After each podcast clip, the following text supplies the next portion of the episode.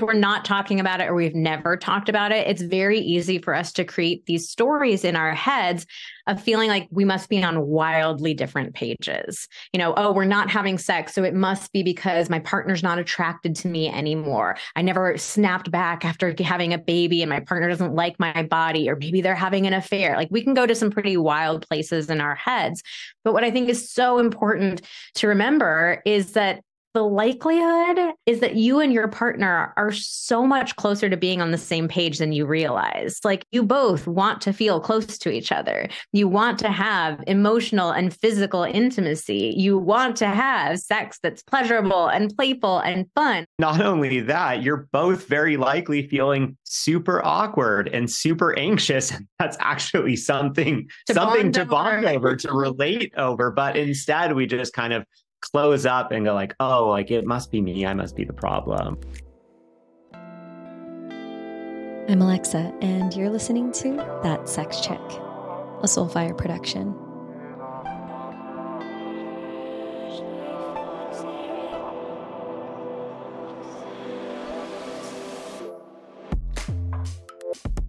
Today, you get to meet New York Times bestselling authors Vanessa and Xander Marin. She's a sex therapist with twenty years of experience. He's a regular dude. And together they wrote Sex Talks, the five conversations that will transform your love life. They are shockingly open, slightly nerdy, and seriously funny. And you'll be calling them your new besties in no time. They share the ups and downs in their relationship while giving you step-by-step techniques for improving yours. They also have a podcast called Pillow Talks. I'm sure that you will enjoy this meta conversation about conversations with Xander and Vanessa. Enjoy the show. Conversation about conversations feels so meta to me. You know, like, you're going to listen to this conversation about how to have better, specifically sex, love, and relationship, underline the sex a few times, relationship conversations with your significant other or potentially future significant others. I would say I, I poll our audience pretty regularly, and I ask some questions like, what do you think gets in the way of having great intimacy? And they're like, poor communication.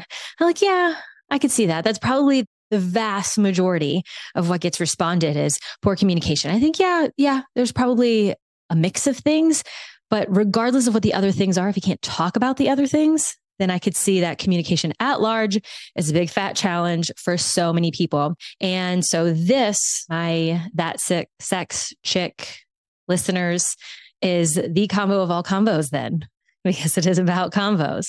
And to have this conversation, I have not one, but two special guests for you. It is very rare that it is a two-on-one situation where it's me by myself and another couple of people. And I'm so thrilled to have Vanessa and Xander on the show to talk about Sex Talks.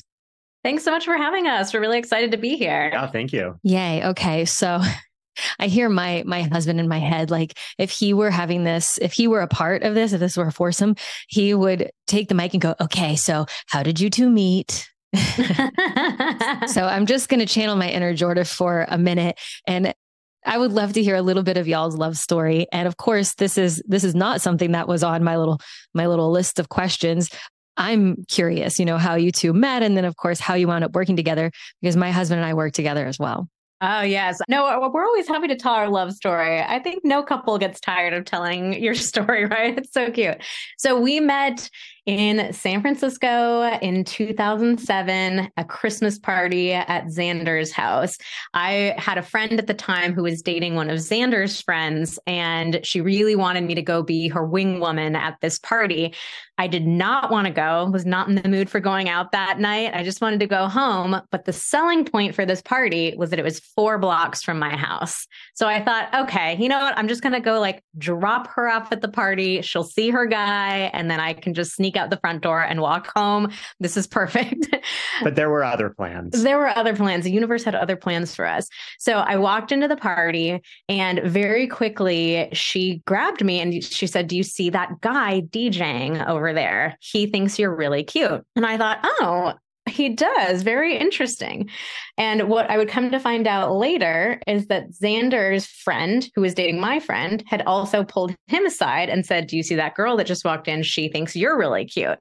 So I was very emboldened, thinking, oh, this is easy. This guy already likes me. He thinks I'm cute. I was I was emboldened just the same. He was stuck behind the D J booth, though. So I snuck back there. I knew all of the songs that he was playing. So I think I impressed him, and we started talking, and it just immediately hit it off. It was kind of game over right from the get-go. And then we found out after the fact that neither of us had said anything about the other one. And our friends hadn't even coordinated with each other to set us up. They had just independently each decided to lie to us. Yeah, lies. The basis for a great relationship. But no, it, it worked out great for us. And great friendships. So, yeah. So the way that we started working together was that I initially started this business. I knew that I wanted to be a sex therapist basically my entire life. I wrote a book with Xander called Sex Talks, and really my interest in this topic boiled down to my parents' attempt at giving me the talk, which, as is the case with most people, was very uncomfortable, very awkward, and it really stuck with me, this discomfort. Planted this seed in the back of my head of why is sex so uncomfortable to talk about? Why is it so embarrassing? And so as I got older, I kept coming back to that. And I eventually realized, you know what? I think this is my mission. I think it's my mission in the world to help people feel more comfortable and open talking about sex. So I went to undergraduate, studied human sexuality and sociology. That was when I moved to San Francisco after graduation. It was taking a little bit of time to figure out, how do I actually do this whole sex therapy thing? And we met at that time. And then I eventually went back to grad school. I decided I wanted to go the psychotherapy route. So I went to grad school, got my degree, became a licensed psychotherapist, and initially started off seeing people one-on-one in that traditional psychotherapy model. And I realized pretty quickly, you know, my practice filled up immediately. I was saying the same things over and over again. And I started thinking, how can I serve more people? Obviously, I'm onto something here, but I want to like be able to reach a wider audience of people. So I started creating online courses, and they took off very quickly. And I invited Xander to like help me out behind the scenes. So he kind of turned into the operations officer, helping run everything in the background so I could focus on the content. But I had another little sneaking suspicion in the back of my head. I kept going back to that idea of talking about sex. And I thought, you know, I think there's something here about the two of us being able to talk about sex together as a real couple, as a couple who has really struggled to talk about sex in our own relationship and had our own ups and downs in our own journey with that. But Xander had some different thoughts. I had, I had reservations. I mean, I never thought I was going to be doing this, right? Like I met Vanessa and I was like, God, it's so cool. I'm dating, I'm dating this woman who wants to be a sex therapist. Like my friends are going to think I'm so cool. Like I'm so good in bed, right? Because like, we just want to project to everybody else that we're great in bed, even though maybe we have some insecurities or concerns ourselves about, about, you know, what's really going on for us. And, you know, that's, that's kind of like the basis for what went on in our relationship for a long time. Like I wanted to be that guy that had everything, you know, had my shit together. And, you know, I liked talking with Vanessa about the types of issues that other people might have around sex. I didn't really want to focus on any of the issues we might have until they were really front and center in our relationship. Like, things went from being really hot and heavy early on to life catching up and then not so hot and heavy. And we weren't having very much sex. And I was working really hard in my career and I didn't have a lot of time for intimacy. I didn't have a lot of energy. And my wife is asking me, you know, like, why aren't we having more sex? And I'm feeling really bad about myself. And the last thing I wanted to do was talk about what was going on.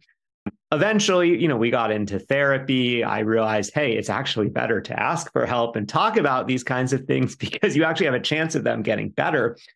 But anyway, when Vanessa was asking me, you know, if I wanted to be involved, I'd watched her put all this time and effort into getting licensed, getting trained, building up a practice. And I was like, no one wants to hear from me. What do I have to offer? Like, I'm just a regular dude. And Vanessa was like, no, that, that's what people want to hear. They want to hear the regular guy's perspective. Like, how have how have we in our relationship dealt with some of these issues. You know, what would I tell people now, knowing what I know now? And so I slowly got more and more involved and started to realize that, yeah, like it's great to have that psychotherapy training, to have like the academic background, but people really want is a mix. Like they want the the information, but they also want the practical, like here's how a real couple does it. So I'm so happy to be here now. It's so great and eerily similar in some ways. You know, I was doing this, I was doing work in sex, love, and relationships in the space, sex educating, and then met my now husband. And he was like, you're, you tell people what their sex lives. Cool. You know, does that mean we get to have threesomes or what? You know, like he, he was just so like, oh, wow. Awesome. But you know, as time went on, brought its own sense of insecurities. Of like, oh, this was a cool, alluring, sexy thing. And then as time went on, it was a, is she, am I good enough? It, wait, if we're not having sex as much as, you know, as like a client of hers or people that are talking to, like, if we're not doing it, then what does that mean about us? And should we, should, yeah. It's just all these shoulds. And so, and then it is real. And I think that, that, you know, some of the stuff that I share that winds up landing so much is exactly what you were just talking about. It's like, Like just because we have a brand and a business and a podcast and all that, that's, that's helping people with their sex lives doesn't mean that we're not also challenged by it, you know, at times yeah. and the varying cycles and seasons that, that come with being a human. You know, everyone, even the person who has gone and gotten multiple degrees in the subject and helps hundreds, I was going to say hundreds, if not thousands. So definitely thousands and thousands of people, um, you know, with y'all's work, it's like, it's happening there too. No one is exempt. No culture is exempt. No nationality, no race, no ethnicity. No, none, no one's exempt from challenges when it comes to intimacy, sex mm-hmm. at large, intimacy at large and sex for sure. And so, um, yeah, that it's just the, the work that you both do that I know that we do behind the scenes over here too. It's so important. And I'm like, want to give everybody a megaphone. It's like, once you understand, like, this is, this is just as important as the rest of the stuff that you might do to personally develop, you know, it's how do you, how do you show up in sex? How do you show up in your rom- romance? Like that's, that's so telling. And so it starts a lot of times with being able to talk about it. Oh, yeah. Yeah. I mean, so much of the book of Sex Talks is inspired by ways that we tried to about, talk about our sex life and or went not horribly wrong. Or not talk about it. Yeah. I mean, we made so many mistakes in those early years of approaching each other in the wrong ways, of avoiding conversations, you know, so we've really been on our own journey. And the book is very deeply personal and intimate. I mean, the beginning of it, the literal first page of the introduction starts off with us going to therapy. So it was really important to us to share, like, we're not perfect either. We've had our own journey. The journey is not over yet. Like we, we haven't, you know, come to this magical, perfect place now. Like, yeah, we still have ups and downs and seasons too. So I think it's really important to lead with that vulnerability and show people like, it's okay if your sex life doesn't look like what it does in the movies and T V and porn. Ours doesn't either, but we do have some cool tricks and tips and techniques for helping it get to a better place. Yeah. I think people these days, especially, you know, where social media is the way it is, like people are just kind of disenchanted with expert advice or people who look like everything is too buttoned up, right? Like people are smart now on social. It's like, oh yeah, like your life looks perfect. It's probably not perfect. Or like, oh, it's easy for you to give that expert opinion, but like, how do you actually do that in your real life?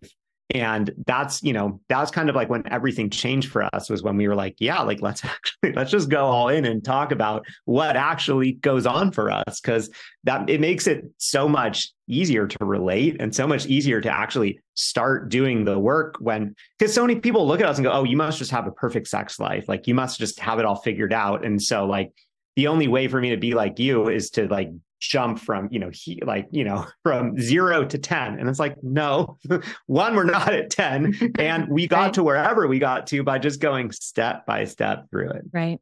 Right. Well, I would love to dig into some of those, some of the things that you look back on and you're like, we messed it up. It's not really a mess up. You know, it's not like a, we made mistakes if they eventually lead to the breakthrough and then the aha and all of that. So it served a purpose too, but I would love to hear about what some of those mistakes looked like and then how they then translated over time into the breakthroughs and the ahas and and an even better sex life?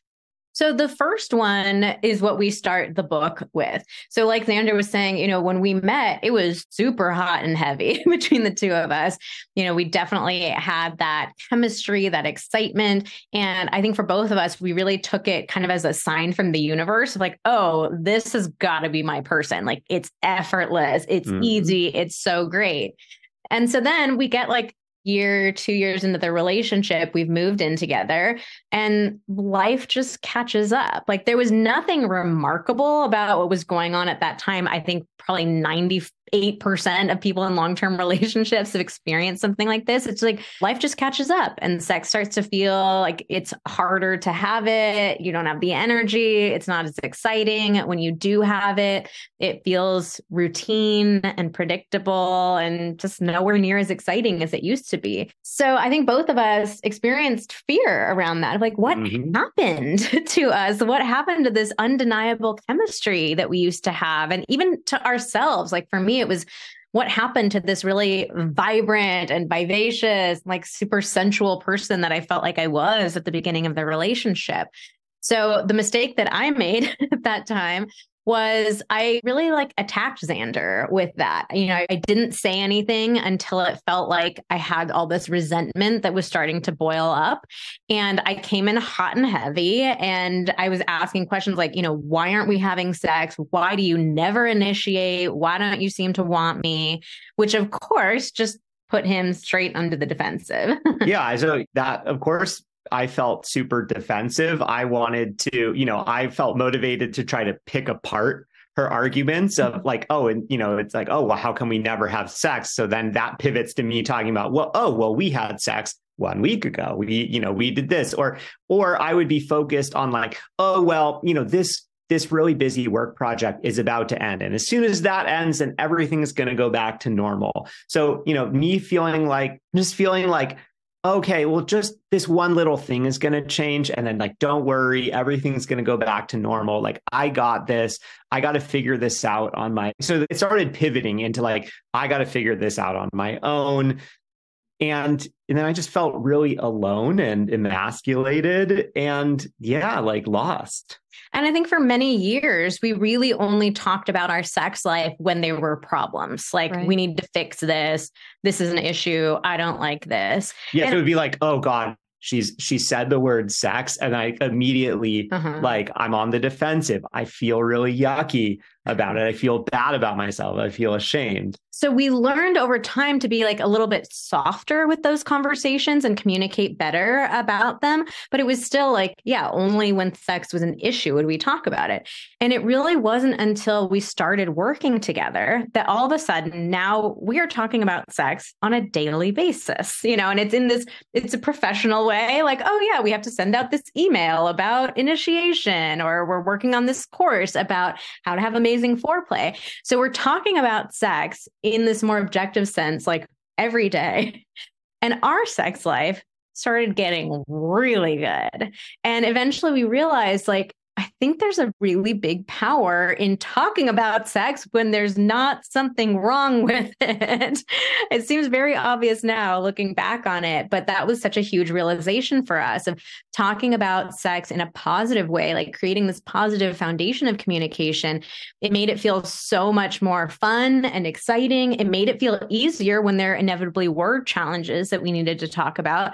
It also kept sex more top of mind for both of us. So we're thinking about it more. Then it starts to feel easier to initiate with each other, to have the enthusiasm and the excitement to be intimate with each other. And so that was really like the early kernel of Sex Talks of how do we get couples to stop talking about sex only when it's bad and get them to create this positive foundation and this positive association with talking about sex.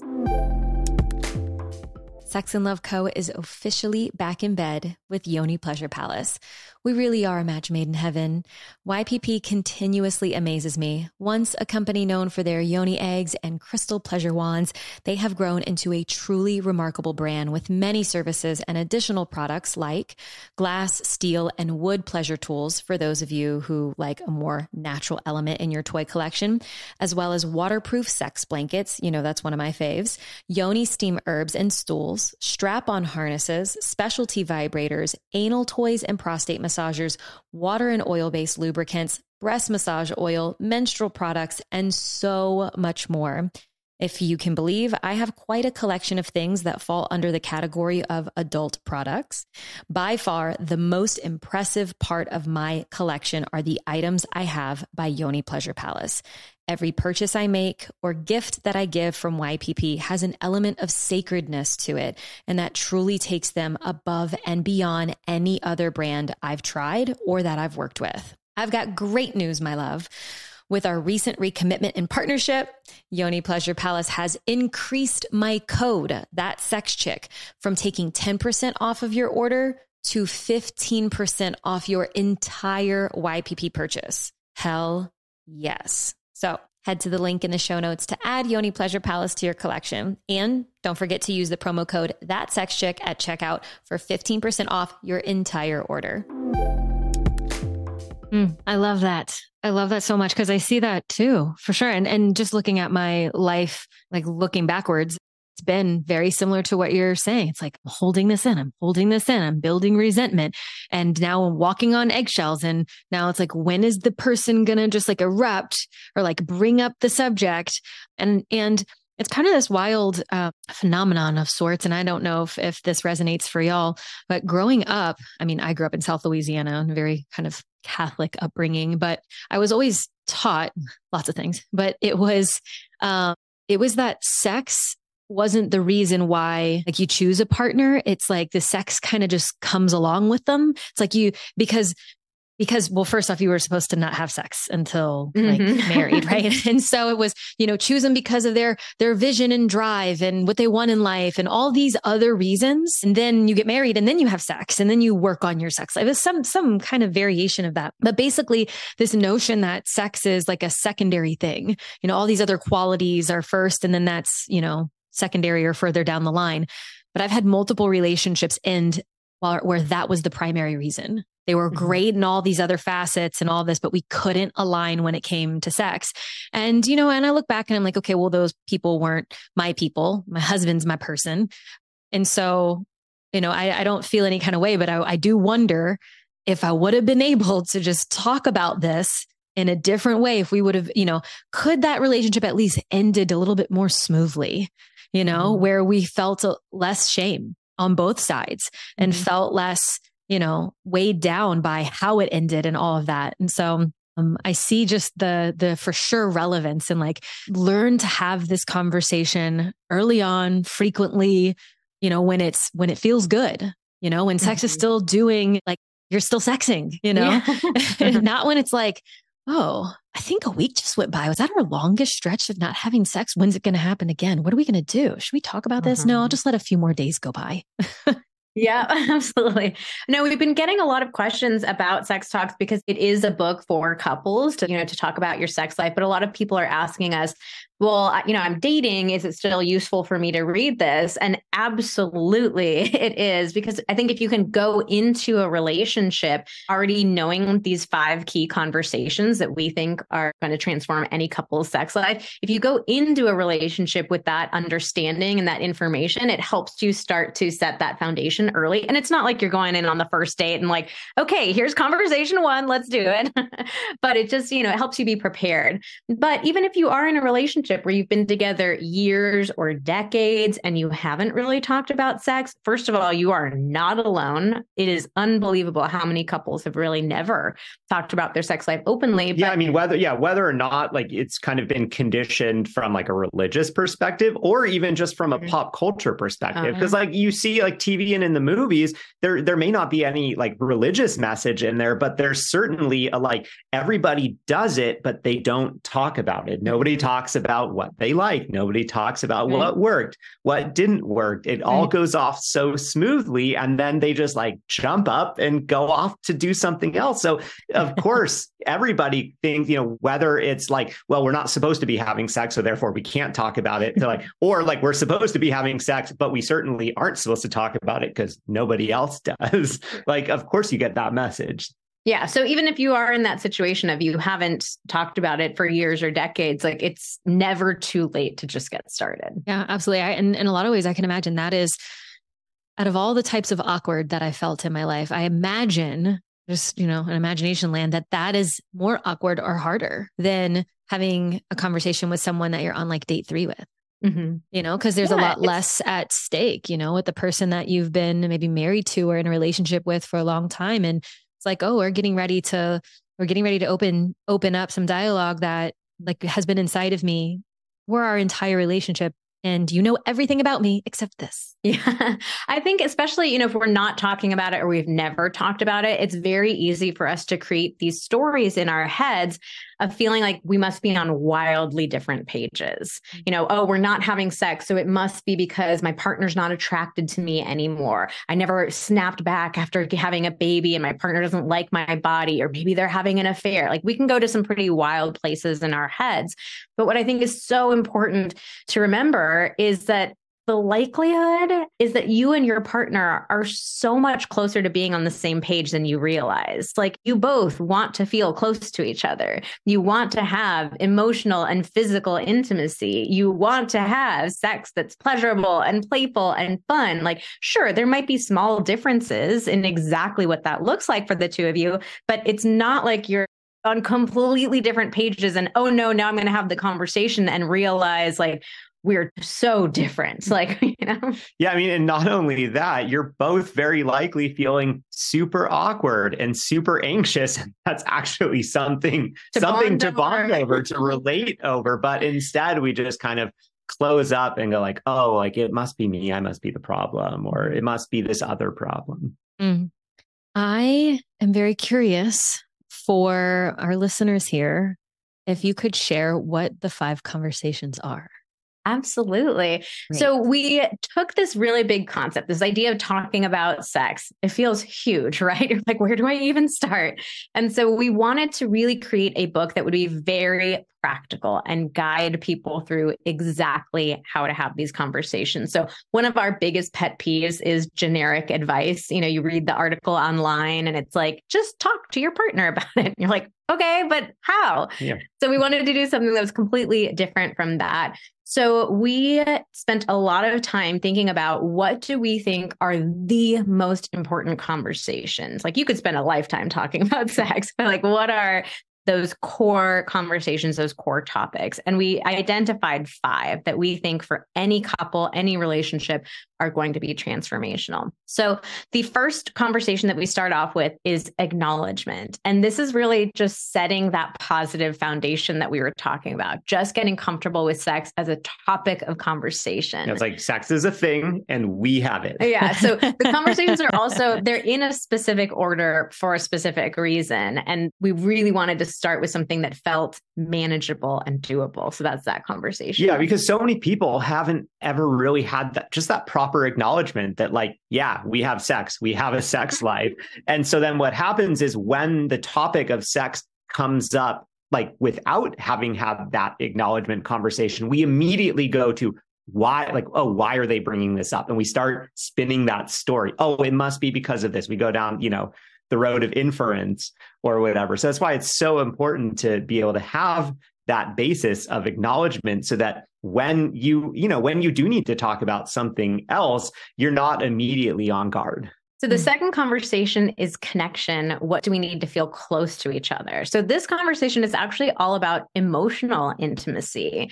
A lot of couples in long-term relationships tell us we feel like we've become roommates rather than romantic partners. We feel like we're ships passing in the night. And you have this experience of, it's like you get into bed at the end of the night and your partner starts crawling in on their side. And it's like, wow, who are you? Like, I've felt so disconnected from you all day. So this conversation is about how to create more of that connection so that sex doesn't feel like such a big leap, like there's not such a huge gulf between the two of you.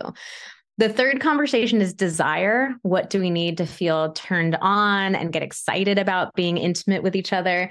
Another topic that for so many couples in long-term relationships is like, where the hell did the desire go? How do I get it back? Yeah. Or it's like, well, I'm just waiting around for it to happen. Like mm-hmm. it's, it's not anything that I am an active participant in. And it's like, no, there's actually all kinds of ways that we, we can be a team about this and we can actually take some action to create some desire. Create it. exactly. Then that leads us into conversation four, pleasure. What do we need to feel good to have a satisfying and exciting experience? And so this is all about really understanding more about what you need and how to communicate that to your partner. And the book is really meant to be very inclusive, but we do spend a little bit of time talking specifically about a very important dynamic that comes up in male-female relationships, the orgasm gap. So how to make sure that both partners are having a great experience. And we also make this connection between enjoyment and desire, which it's very obvious when you hear it, but a lot of people just don't make that connection. If you're not having sex that feels enjoyable and satisfying and pleasurable, makes no sense for you to crave it. So low sex drive is the number one complaint that we hear from our community. And we always love to start with that question, like, well, tell us about the sex that you are having. So those chapters are right next to each other for a very specific reason. And then we wrap it up with conversation five, exploration. What do we want to try next? So this conversation is all about another very generic piece of advice that you hear often, like keep it spicy, try new things. And it actually is very good advice, but most of us struggle with the execution. We feel like, I don't, I don't even know what to do. Like my partner asks me in the moment, like, what do you want? And you're like, I don't know. Yeah, it's like either either you freeze up or you think, oh, I have to do something extreme or very out of the ordinary for us. Mm-hmm. So this chapter is all about like how to explore what the options are. We will give you a whole menu of them and to make specific plans for actually trying new things with each other. Beautiful. And so if you were to have a larger conversation, but just in that particular order, then that's the theory, right? That at, that at the end, you know what to do.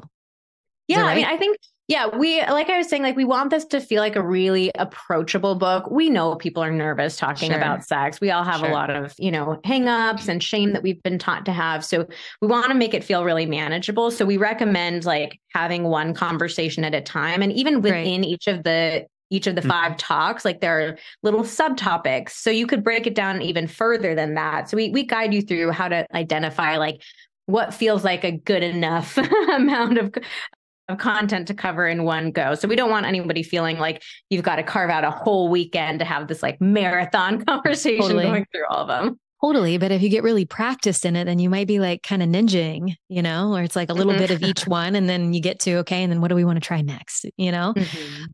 And I can see definitely the importance of having more expanded, extensive conversation of each one of those things, especially if people have not done it, maybe ever in their lives before. And, and I can imagine how much more, how much closer they'll feel to their partner, even just in, in oh, talking. Yeah. And so I love to double click on a couple of the things that you mentioned that were inside of the, the various talks. And you mentioned enjoyment and desire, and then also just the general low sex drive conversation, because you said that's something that comes up a lot. And I know that that's something that comes up for our audience as well. And so I'd love to get y'all's tips on how to navigate that and whether that's in conversation or in practicality, you know, what happens, what would you suggest for people who are dealing with maybe one partner has low sex drive or both parties have low sex drive or just they're consistently kind of ebbing and flowing and differing in their desire for sex? Sex drive is a very complex topic, and there are a lot of different things that can feed into it. But what we've found is that there tend to be three key reasons why somebody feels a low sex drive.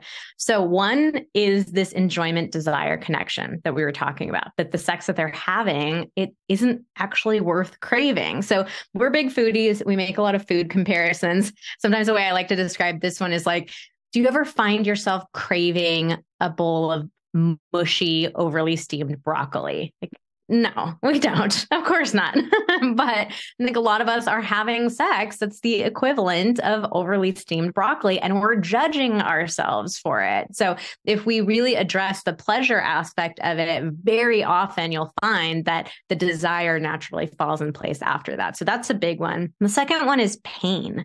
And this is something that does not get talked about enough at all.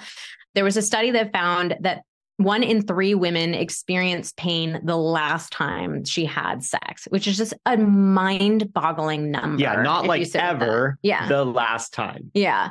And so I think it's really important for us to recognize that our bodies are hardwired to avoid pain. you don't ever find yourself wondering, like, why don't I ever crave putting my hand on a hot stove? What's wrong with me that I never want to stub my toe really hard on the stairs? Like, no, it doesn't make any sense to want a painful experience, unless we're talking about like a kinky sexual pain. Sure. That's a totally different thing, but we'll put that aside for now. But it, yeah, it just doesn't make sense for us to crave something that feels uncomfortable, painful in a bad way. So being able to address sexual pain is a huge, huge thing.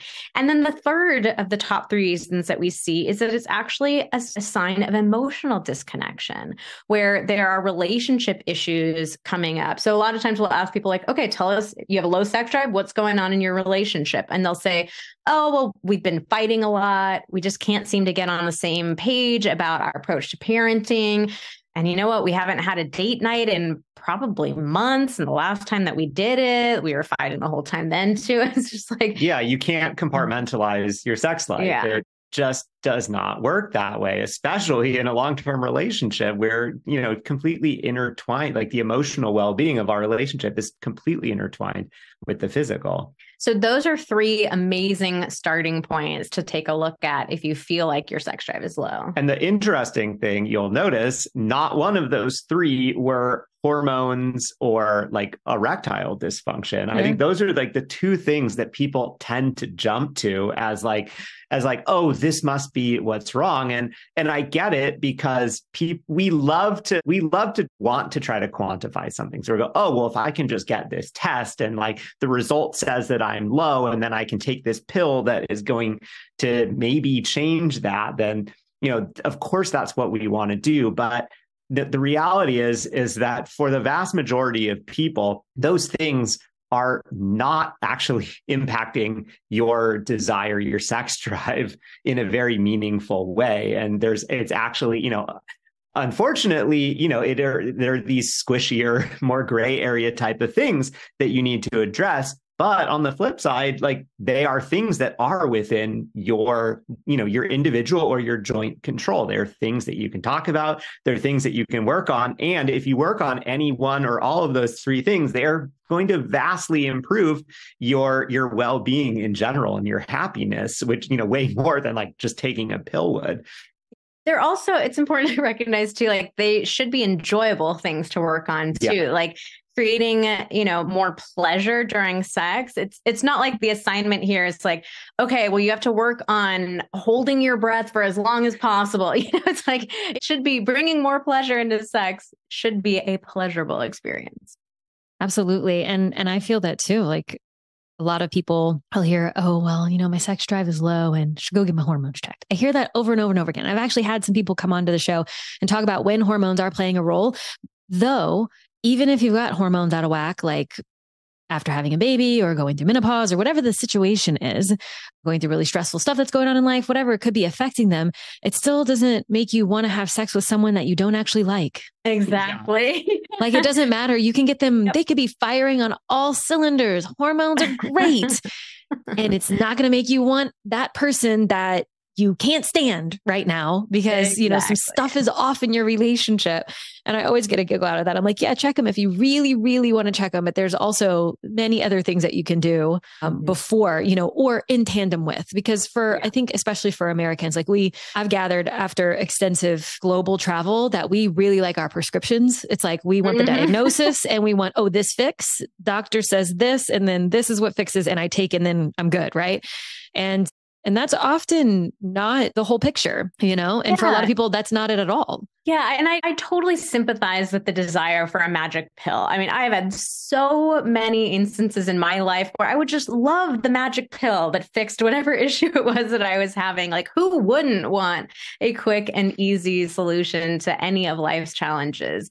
And at the same time, like, that's just not how our sex lives work. And it's, it's so important to be able to, you know, acknowledge that. And again, to recognize that like the ways that we want to encourage people to work on their sex lives, it should be enjoyable things. It shouldn't feel like, you know, going to the dentist and getting a tooth pulled type of thing. Right. You got great analogies. Stub in the toe, hand on the hot skillet. Now we're at the dentist. Like, okay, this is what examples of what not to do. Okay, yeah. Folks. As you may know, not only am I a sex, love, dating, and relationship coach, but I also teach other coaches this niche craft. The Sex and Love co-team and I have now run our signature coaching program, Sex Coach Prep School, for over three years and have helped over a hundred coaches develop new skills while learning how to run a successful coaching business. The program has evolved from a twelve-week program to a four-month program to a seven-month program, which is when I realized this isn't really a prep school anymore. So we decided to make some changes, make the program a little lighter, and build in everything you need to know in order to determine if sex and love coaching is the right career move for you. So Sex Coach Prep School is now a six-week program covering topics like sex education, relationship structures, coaching tools to use when working with clients, and so much more. Starting in June twenty twenty-three, S C P S now includes three live virtual sessions, six modules, twenty-two educational videos, exclusive private Facebook group access to our students, a one-on-one support call with one of our Sex and Love Co team members, access to two additional bonus business-related offers, lifetime access to the Sex Coach Prep School program, and a community of sex and love coaches to lean on and learn from. S C P S is also a great program if you are already a coach who wants to add some additional intimacy skills to your coaching tool belt. And if you're ready to change your life and are all in on up-leveling your coaching career, our larger and more extensive program, now called Sex and Love University, is coming in fall twenty twenty-three. Side perk, go through the new and improved Sex Coach Prep School and your investment counts as credit towards S L U. Check out the link in the show notes to learn more about becoming a sex, love, and or relationship coach and completely and totally changing your life this year. So I have a bit of a shift in the in the questions here, and that's what happens when the talks feel good, you know, as I've experienced this before where like, okay, there's been some relief, you know, whether it's myself or people in our community, there's been relief. We've talked about it. But now what? So even have talked about the action, but maybe there's a lack of initiation, or maybe they don't know who's supposed to do what, but the combo happens, but then they're feeling a little defeated because nothing happened after. Well, this yeah. has happened. This has been a part of our story. You know, that, that was a part of our story for a very long time. We would, you know, you know, we would not bring things up in the greatest way. We would muck our way through it. There would be a lot of grand promises and plans for things that would change. And then things, you know, maybe would change for a week or so. And then they would just slide right, slide right back to normal. That, that's inertia for you. I think one of the mistakes that a lot of us make, and again, this really can get compounded if you're not talking about sex regularly, is we make this grand plan, you know, these very big things that we're going to do. And it's very similar to when New Year's rolls around and it's like, I'm going to go to the gym every single day. I'm going to be there for two hours a day. I know I've only gone to the gym like three times the previous year, but I'm really committing.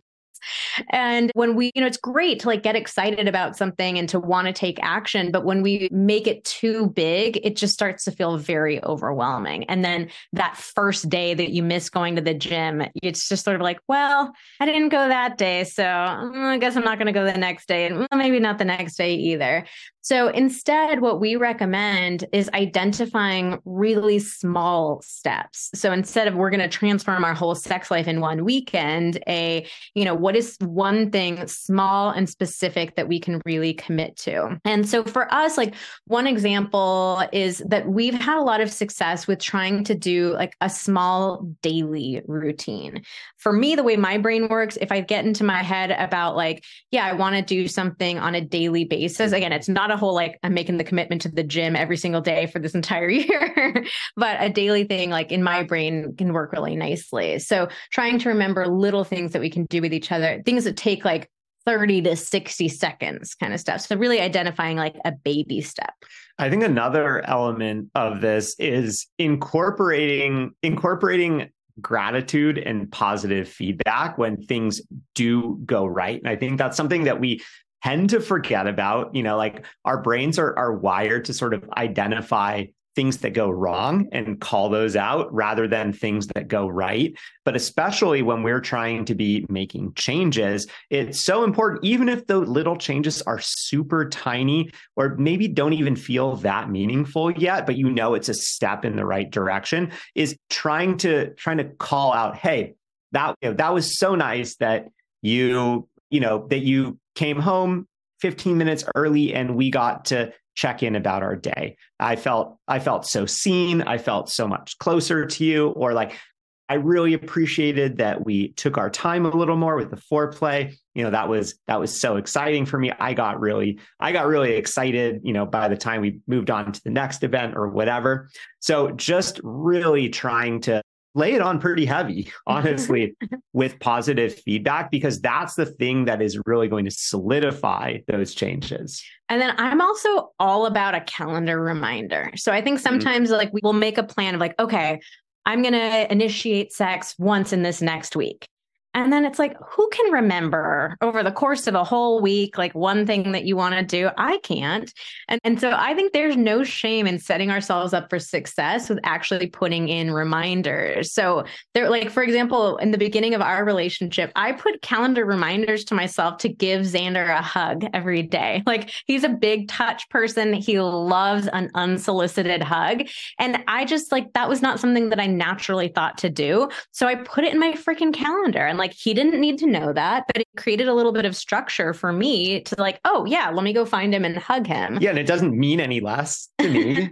knowing that it was on our calendar. Not like my experience is still the same. I'm not expecting a hug. I don't know when it's going to happen. I don't know when the calendar reminder is. So I'm just getting a hug. It's great.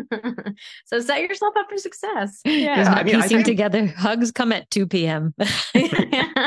I think that there was even a time where I had a reminder on my calendar to like think about sex, like think about having sex with Vanessa. And, you know, it's like, yeah, there took me so long to get to the point where I was like, okay, yeah, I'm just going to do this. Cause I had this feeling like, oh, well, it's supposed to just come naturally. Like mm-hmm. it's supposed to be spontaneous, but I mean, not that much life is really actually truly spontaneous. Now, The, you know, what I've found now is that, you know, we run this business together. We talk about sex all day. So I'm thinking about sex a lot. I don't find myself needing calendar reminders for it. So, you know, that hope that that might be some motivation for people to try to start incorporating talking about sex on a daily basis, because you'll be thinking about it a lot more. You don't need to be talking about it all day long like we do. You don't have to go into this field in order to have a great sex life, but just talking about it a couple of times, even just sending a couple of flirty text messages back and forth, like during your workday, can do wonders. And a great prompt for that too is actually just to follow our Instagram account. We're at Vanessa and Xander. Xander is, an, is with an X. So we do stories every day, and that can just be a great reminder for yourself of like, oh yeah, here's my little, you know, sixty seconds to think about sex. And maybe we share something that you can use to open up a conversation with your partner. Like, oh, they were talking about initiation today and they had this tip that I'd never thought of before. What do you think yeah. about that? So good. And when you first started speaking, uh, what I was noticing, and I mean, this won't come as a shock, I'm sure, to our listeners, is that although the things that you were saying are intimacy building that don't, that didn't directly involve sex, only at the end where you was talking about actually thinking about it and talking about it more and all, and all of that. But initially it was ways to feel closer to the other person, you know, mm-hmm. ways to feel intimate, you know, to open that vulnerability. And it's like, okay, well, if I'm feeling connected with you and like you are hearing me and feeling me and seeing me and you're not judging me and I'm not judging you, then we're able to, to lay it all out. We're able to really connect in a way that will lead to non-steamed broccoli sex, uh-huh. yeah. you know, because when you don't do those things, a lot of times it's the A leads to B leads to steamed broccoli sex.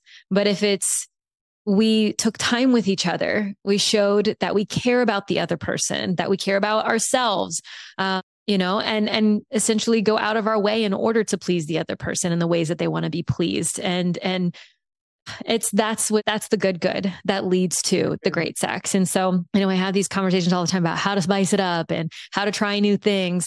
And, you know, I think that there's a big piece in that is like educating yourself on what's available. But then what? You've educated yourself and you know what's possible for other people, but how do you make that leap from I've learned about it, I read about it in a book, I listened to a podcast about it, and now we're actually going to try it. It's having that foundation of closeness. And that doesn't necessarily mean it's got to be with someone that you are promised forever with. You can establish really beautiful closeness and intimacy with someone that is exclusively a play partner, or that is someone that you, you know, are having an intimate experience with for a week and then you're never going to see them again. again, or it's like a sexy vacation or something like that. Granted, that has, that's hot in ways that, you know, are unique to necessarily what, what we've got in five, ten, fifteen, twenty plus year marriages, but, you know, still really important and exciting and spicy and fulfilling nonetheless. So love that. And I love the reminders too. You know, I think people can make stories about, oh, well, if he's got to put a reminder, then, you know, that tells you everything you need to know about our relationship. That's bunch of fucking bullshit. It's bullshit. Do mm-hmm. what you got to do. Yeah, do I mean, what like, you have to do. Yeah. I mean, my, my, like, whole, my retort to the whole, like, you know, what that tells you everything you need to know kind of thing is like, It, do you work in it? Do you for work? Do you have a work calendar? Do you have like your meetings on a calendar? Do you like, like, of course you do. No one goes, oh, well, in order to be successful at this job, you got to memorize the entire calendar. You have to know a month from now, you know, the meeting that I just verbally scheduled with you. Like mm-hmm. nobody does that. I actually like to make a comparison for any parents listening with like how you might show up for your kids.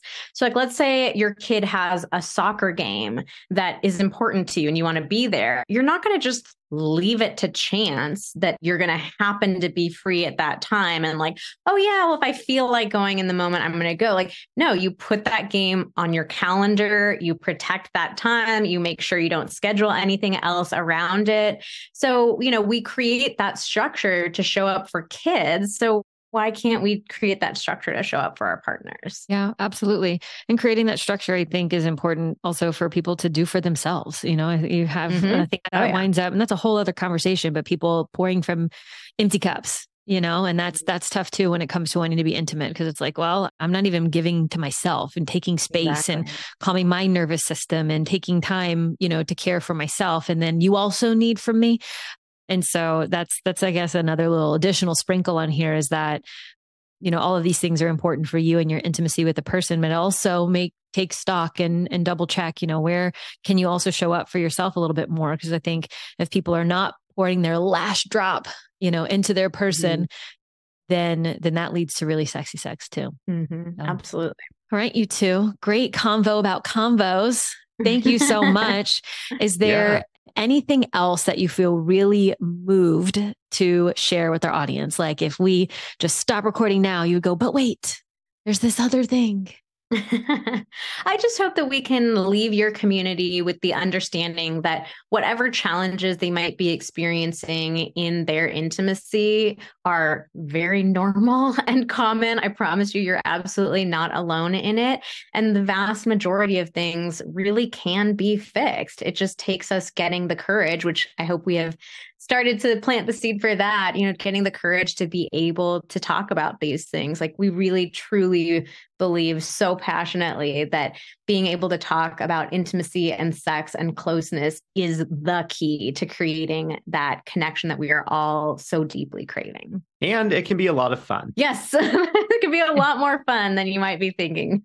That is my husband's sacred role in my life is what you just did, Xander. I was like, and it also can be fun. I'm like, no, but it's gotta be hard. no, it's gotta be, it's gotta be, you know, like I gotta work for it. And he's like, nope, it can also be fun. yeah. Oh yeah. We are big believers in the power of fun over yeah. here. Yeah. Well, I love it. Thank you both for sharing your love story, your knowledge, your wisdom, your realness. And congratulations to you both on an incredible book launch. I'm so thrilled to share all of it with our audience. And I can't wait to hear what they think and happens for their relationships from being introduced to you two, your social channels, and of course the book as well. Thank you so much. Yeah, I would love to connect with anyone from your community over on Instagram. And if they want to check out Sex Talks, you can find the information at sex talks book dot com. We have links to all the major retailers to purchase it there. And if you come back to that page and fill out your information, we'll also send you a free workbook that goes along with it. Awesome. We love a good workbook. Oh, yeah. Amazing. Thank you both again. Thanks so much for listening to today's show. If you loved it, be sure to subscribe so you never miss a new episode. And if you extra, extra loved it, make sure to leave a five-star review. I'll see y'all next week.